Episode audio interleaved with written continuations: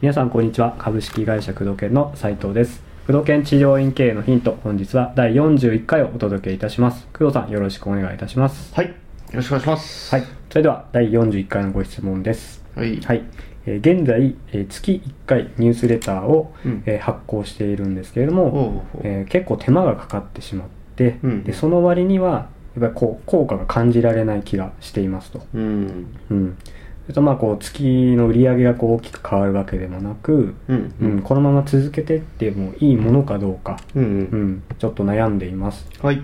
ぜひアドバイスをお願いしますというご質問です。はい。はい結論としては、はい。まあ、続けた方がいい 続けた方がいい。はい。よね。ただ、その、ニュースレターの使い方はい。そうなんですよね。と内容。はい。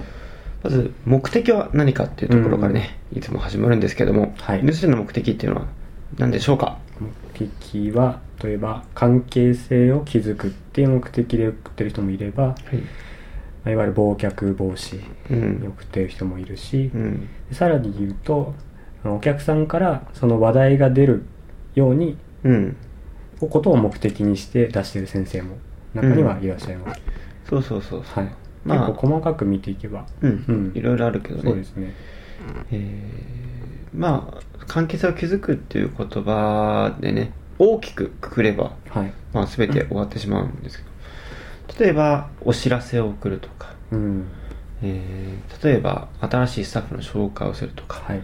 いいんで紹介できなかったことを紹介するとか、うん。もちろんその内容がねただ売り込み一色のものだったり全然つまんなかったり、うんえー開いても何の価値もないとか そういうものを送っても意味があまりないよね。はいうん。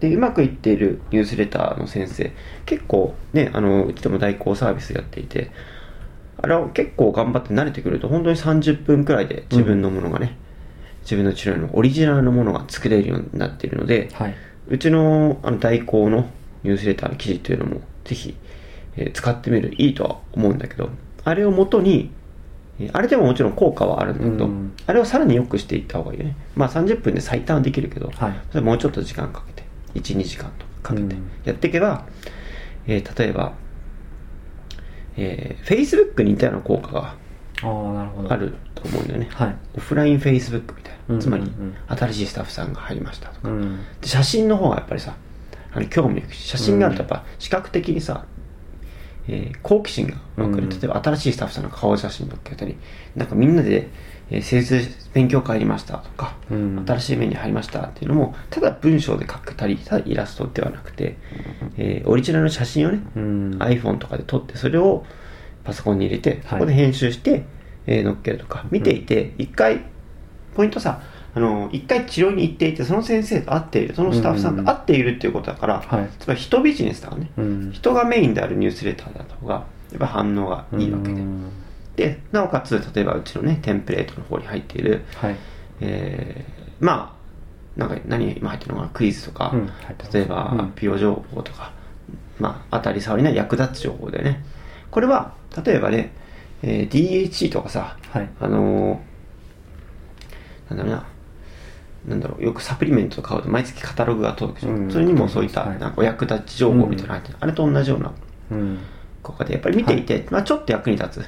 ああ勉強になったなくらいなものがないと、まず開かないよね。売り込みだけだと人は開かないから、うん。そうなってないのかっていうことをチェックしなきゃいけないよね。あと郵送も誰に送ってるのかっていうのがすごく重要ではい。例えばそうだね、えー来ても半年間くらい全く来てない人にうん。いきなりニュースレター送ってもね意味がないわけでそうですね。うん。うん。でニュースレターを始めたっていうことは知らない状態で送られてきても、うん。意味がないよね。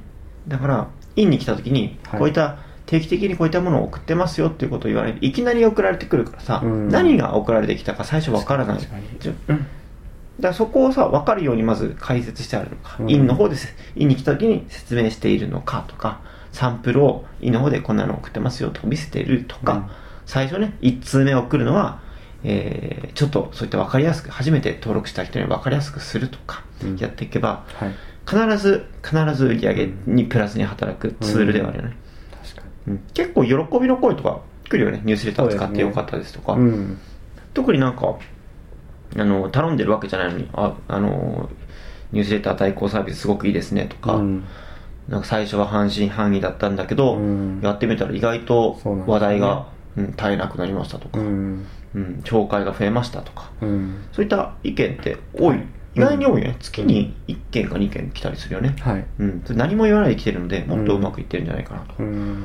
思うよね。だから実際に会った先生とかもうんなんか出しててよかったですとか、うん。共通の診察室じゃなくて待合室のなんかニュースレターで盛り上がってますとか,、うそういったね意見いただけるからそれなぜかっていうとやっぱりそのそれぞれの先生の個性があったりね面白さがあったり、うん関係性があるわけだからここ重要ねつまり治療に関係性があるんだから治療に関係するもので面白いもの役立つもの、うん。体に関係して自分の健康に役立つものそしてパーソナライズ極力されているもの、うん。自分に関係するもの自分というのはその患者さんに関係するもの例えば腰痛の方だったら腰痛の情報を入れるとか、うん。そういったことだよね、うん、見たくなるような仕組みがないものを送っても見ないからそれは当たり前、うん。そうですね。ただ送ればいいってもんではないからね、確かに、うん。送ることが目的じゃないってことですそうそうそうそう、う。ん。